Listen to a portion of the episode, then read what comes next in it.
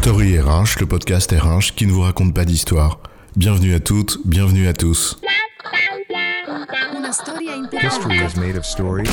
Dans cet épisode, au titre énigmatique, nous allons parler des écarts de rémunération et nous interroger sur ce qui est possible ou pas en la matière. 1 pour 254. C'est l'écart entre les salaires des patrons aux États-Unis et leurs salariés en 2021 pour l'échantillon des 100 entreprises de l'enquête menée par la société Equilar. Quoi? 1 pour 254 Je croyais que c'était 1 pour 351. En hausse de 1322% entre 1978 et 2020.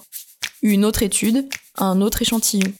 Les 350 plus grosses entreprises aux États-Unis, suivies par l'Economic Policy Institute. Voilà de quoi alimenter bien des polémiques dont les médias font leur chou gras.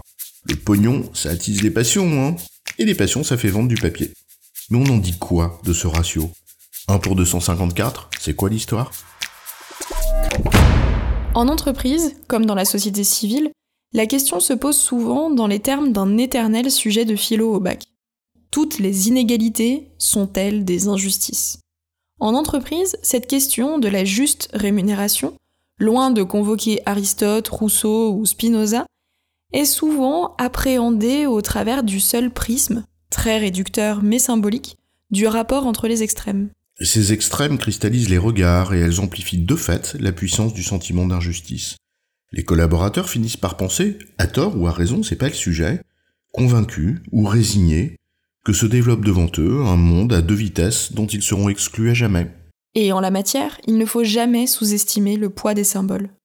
En 2012, par exemple, le patron de l'assureur britannique Aviva, Andrew Moss, avait été contraint à la démission parce que sa rémunération avait provoqué une fronde chez les actionnaires, la jugeant indécente au regard de ses performances. Comme quoi, il n'y a pas que les collaborateurs qui s'insurgent contre ce que l'on juge comme indécent ou pas. Et chacun met les limites de cette indécence où il veut, mais personne au même endroit.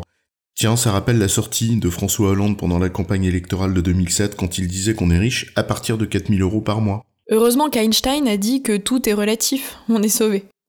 Tiens, 2022, rien de neuf sous le soleil. En pleine campagne électorale française, on a la polémique du salaire du patron de Stellantis, Carlos Tavares.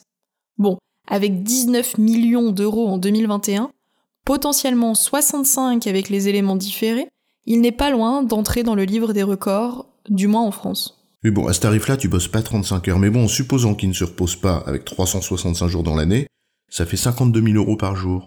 Et si tu prends l'hypothèse de 65 millions, bah ça fait 120 euros la minute.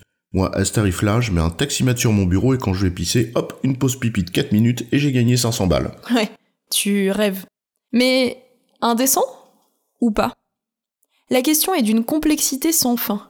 En l'occurrence, si sa rémunération est de 19 millions, c'est un rapport de 1 pour 483, avec le salaire moyen en France. En gros, 39 300 euros brut annuels selon l'INSEE. Donc un CO2 Worker Compensation Ratio. Oui, enfin un ratio de rémunération entre le CEO de la boîte et les collaborateurs. Oui, euh, ce qu'on a pris euh, comme terme euh, dans l'étude du début de ce podcast. Donc en l'occurrence un ratio de 1 pour 483, à comparer avec 1 pour 21 aux États-Unis en 1965, et qui, toujours selon le même institut, aurait culminé en l'an 2000 à 1 pour 365. Et spontanément, de toi à moi, 1 pour 21, moi ça me choque pas. Mais 1 pour 300 fois, comment dire? Ça m'interroge. On peut même se poser une question. Qu'achète-t-on à ce prix-là? Je te parle pas de ce qu'on peut se payer avec un tel salaire, je m'en fous, mais qu'achètent vraiment ceux qui acceptent de payer un tel salaire? Une performance? Un talent? Un asservissement de ce talent? Même si c'est très subjectif, l'entreprise ne peut raisonnablement pas éluder la question de ce qui est socialement acceptable sans prendre un risque inconsidéré. Dit en d'autres termes que les salariés d'une entreprise se trompent ou pas sur l'illégitimité ou l'indécence d'une rémunération élevée, ça change pas finalement beaucoup de choses. En effet, lorsqu'ils estiment collectivement que la limite est atteinte, l'entreprise en subit inévitablement les conséquences, à tort ou à raison. En somme, si j'ose dire, cela peut faire exploser le plus solide des contrats sociaux. En 2011, Luc Boyer, qui a présidé pendant de longues années la filiale française de M-Management Consultant, un spécialiste mondial des rémunérations, eh bien, il rappelait que Peter Drucker, pourtant symbole de la pensée libérale, eh bien, estimait lui-même qu'un rapport de 1 à 100 était un maximum acceptable. Bah, citons justement Luc Boyer à propos de Peter Drucker. Je cite Il a cru un instant que les libéraux, dont il était un des meilleurs penseurs, auraient la sagesse d'autoréguler leur rémunération. Il avança des écarts qu'il considérait comme acceptables. 1 à 50 au départ. Puis, sous la pression des faits, il alla jusqu'à accepter 1 à 100. Toujours débordé par la réalité qui allait bien au-delà, il finit, ceci est peu connu, par rejeter le système libéral comme incapable de s'autoréguler. Dans ce rejet, il mettait en avant l'abandon progressif par ce système d'un certain nombre de concepts, dont un système de reconnaissance juste et équitable. Juste et équitable, tout est dit. Et ce dont il est question ici, c'est de ce que le corps social estime comme juste et équitable. Dit concrètement, c'est ce qu'il accepte, ce qu'il peut tolérer ou pas, et dont aucune entreprise ne peut vraiment s'affranchir. Cela interroge aussi l'entreprise, et donc nous toutes et tous, sur ce qu'est la reconnaissance, bien au-delà de cette seule notion de rémunération, notamment de la reconnaissance de celles et ceux qui œuvrent pour le bien de cette même entreprise, et parfois dans l'obscurité.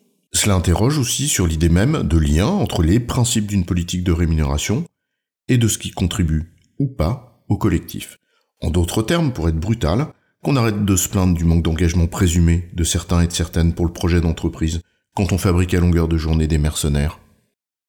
En résumé, au-delà même de la question morale, l'entreprise ne peut s'affranchir de la question des écarts de rémunération et des symboles dont ils sont porteurs.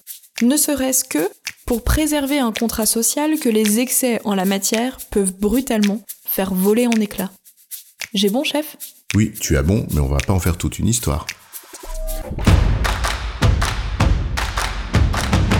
Story RH, le podcast RH qui ne vous raconte pas d'histoire.